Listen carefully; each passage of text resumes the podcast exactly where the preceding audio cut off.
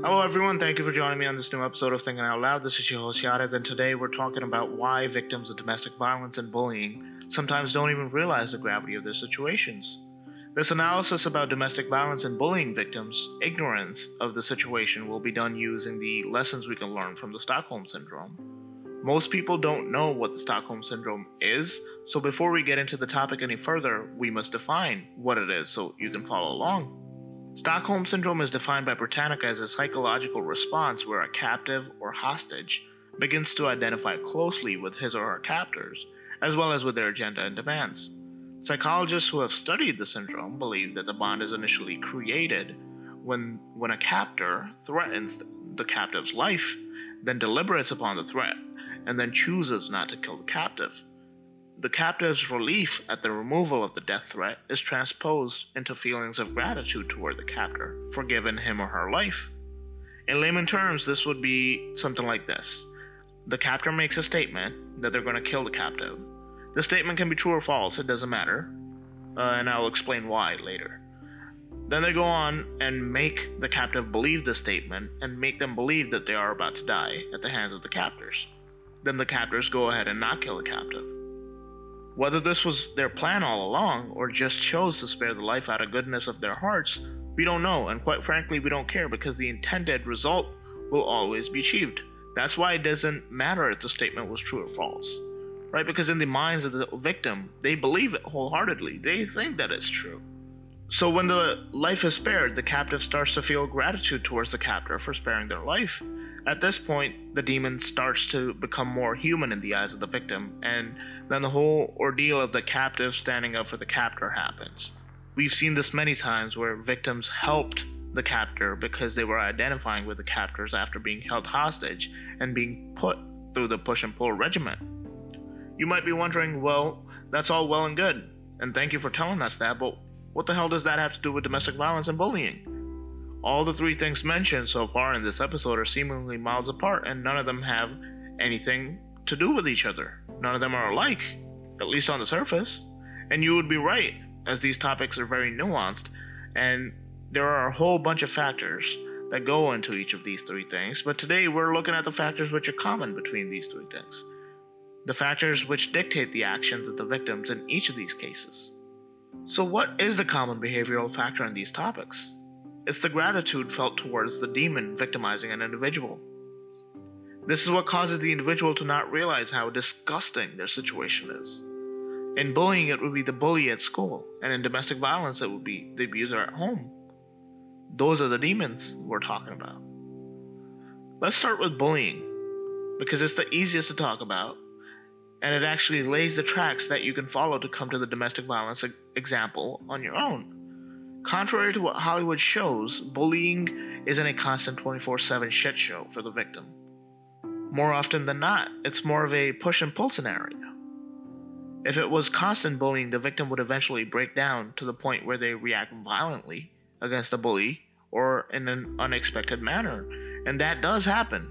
But the more common type is the victim sometimes feeling bad, but not classifying it as bullying because they don't always feel bad. Sometimes they feel good. And of course, constant bullying happens, and it's terrible, but it is rarer than the push and pull bullying, where the victim doesn't even realize that they're being bullied, which makes it, in my opinion, that much more dangerous because it dictates the social behavior of the victim for the rest of their lives, and in turn, is deteriorating the society by creating these nasty individuals. In push and pull bullying, the victim is bullied and then the bully turns his focus on someone else. So, this would lead some to think that it is a conscious effort on part of the bully. But no one is smart enough to be doing that consciously in middle school and high school at least. They probably, the bullies, they probably just get bored and switch between targets. Or there could be some other cause. But the target switch does happen, and it's unconscious. What happens when this target switch occurs is that the victim starts to feel sort of a camaraderie with the bully, and sometimes will even go along in the bullying of others in an effort to prolong the target switch. This is the most common type of bullying that occurs in schools, especially in the United States. The victims are willing to put up with the bullying, which oftentimes is humiliation in front of others, because they value the quote unquote good times they will experience when they when the target switch happens and they are on the giving end alongside the bully and someone else is on the receiving end. They perpetuate the cycle. They humanize the demon because the demon disguises itself as a faux friend during the target switch. And and the reason why I mentioned uh, this friendship is because a lot of times these these victims long for a friend, and that's why they're willing to put up with, with the terrible stuff that these bullies do because they, they think of the bully as a friend because sometimes the bully is nice to them. This is a more extreme form of toxic friendships. And the reason I say that is because even in friendships, the so called friends are willing to put up with the toxicity and the meanness of a person for the good times they bring to the table because they value them more. They value the short good times over the long terrible times. Another thing I would like to mention here is that the cycle of bullying is perpetuated by this push and pull method. Why do you think no one stops the bully? Because a lot of times the group is huge, and the victims get switched in and out, and the bullies get switched in and out, and the people who would criticize bullying don't even realize that there is bullying going on, and that sometimes they're bullies themselves. In that case, if you take the original bully out of the situation, the cycle will still continue. The victims will put up with the heartache and misery for the two seconds of relief they get when they are part of the group and someone else is the victim. That's how the group mentality dictates this behavior, right? Because when the group is doing it, you're not seeing it as something out of the ordinary. It becomes normalized, and then you partake in it as well, right? So you, you get the goods and the bads, both of it. And that's why no one really classifies it as bullying because they don't even realize the terrible stuff that's going on. If you're seeing this behavior around you, realize it's toxic and wrong. If you feel bad around some people because of the way they make you feel, but you're putting up with it for the two seconds of happiness you get when you aren't being targeted or when the person isn't in a bad mood, realize that this is not how it's supposed to be. You're being victimized. And you either need to break the cycle and become conscious of the fact that the group mentality is causing you to be blind to, to the disgusting situation and stop it, or you can just go ahead and pull yourself out of the situation. If you can. Life is more than that. I think the bullying example could have given you the track to walk on and start forming some ideas of why domestic violence victims don't even realize that they're being victimized. So let's get into domestic violence now. Domestic violence doesn't always have to be physical to be considered bad or violent. It is more often than not mental and emotional abuse. We see the push and pull here as well, and here it's actually conscious push and pull on the side of the abuser. The victim puts up with all the terrible things the demon does for, for the two seconds of relief they get when, when the demon isn't terrible and is actually charismatic. Now, you might be thinking that domestic violence victims not realizing the situation isn't supported by the target switch theory because there simply aren't enough people here, right? Usually, domestic violence happens between two people, two intimate partners.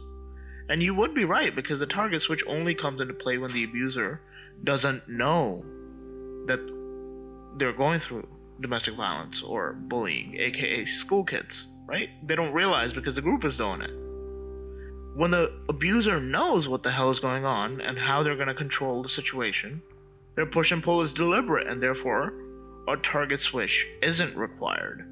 It then becomes an on and off sort of thing. Abuser will abuse a person, and when they see that the gratitude is fading away, they will do everything in their power to bring the person back into control. A classic example of this would be victims of physical violence. People who protect their partners in the eyes of the law even after they've been hurt pretty badly. Their partner will hurt them and then take care of them. So, in the victim's mind, it becomes a story of, well, they're not really that bad. They probably just had reasons. Because they obviously care about me. They're going through all this trouble of taking care of me, so they obviously care about me. They love me. And there must have been something that ticked them off that put me in this situation. So they, they start to think of themselves as, as the root cause of the problem. They come up for excuses on behalf of the abuser. and keep themselves entangled in this nasty situation. Now, by no means am I saying domestic violence is the victim's fault, or that they can break out of the cycle whenever they want and get out of the situation, because a lot of times the victim is dependent and can actually get out of the situation. This explanation is only for those who don't realize that they're in a bad situation. The same goes with the bullying example. This is only for the people who don't realize that they're being victimized because of the gratitude and the good feelings they get from the situations, which apparently are strong enough to make them overlook the bad things, right? As I mentioned before, the small time of good is more important to them than the long, terrible time. A study of Stockholm Syndrome helps us look into why and how people don't realize sometimes that they're in a bad situation. Because when they are being victimized, they overlook the pain for the li- little bits of happiness. This can be seen as the the motherly nurturing of the victim by the charismatic abuser after they hurt them, mentally or physically. And this is seen as the inclusion of the victim in bullying of others and creating a limited time friendship by the bully, right? The victims of bullying go along with this fake friendship because they cherish the friendship more than they hate the humiliation. So if you see a person in a situation like that, help them. Help them see what is going on. Help them see why they are in this situation. Because they most likely don't see the gravity and the grossness of their situation. And it is up to you to make sure they do. It is up to you to make sure that the cycle is broken. It's up to you to make society a good place. Because, well, for selfish reasons. Because you are going to live in society as well. So you have to make sure that the other actors in society are relatively good people, quote unquote good people, because the degree to which someone can be good is subjective, and and good the concept of good itself is subjective.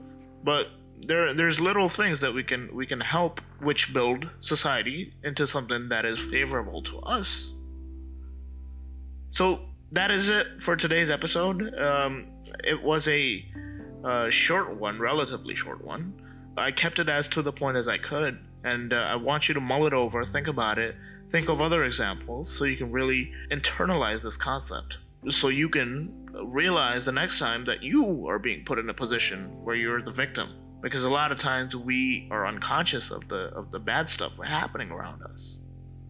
So keep that in mind. Keep this in mind that you will not always know what the hell is going on around you. So you, it is up to you to be paying attention that is it for today, and I just want to say thank you for listening, and please don't forget to like, share, and subscribe.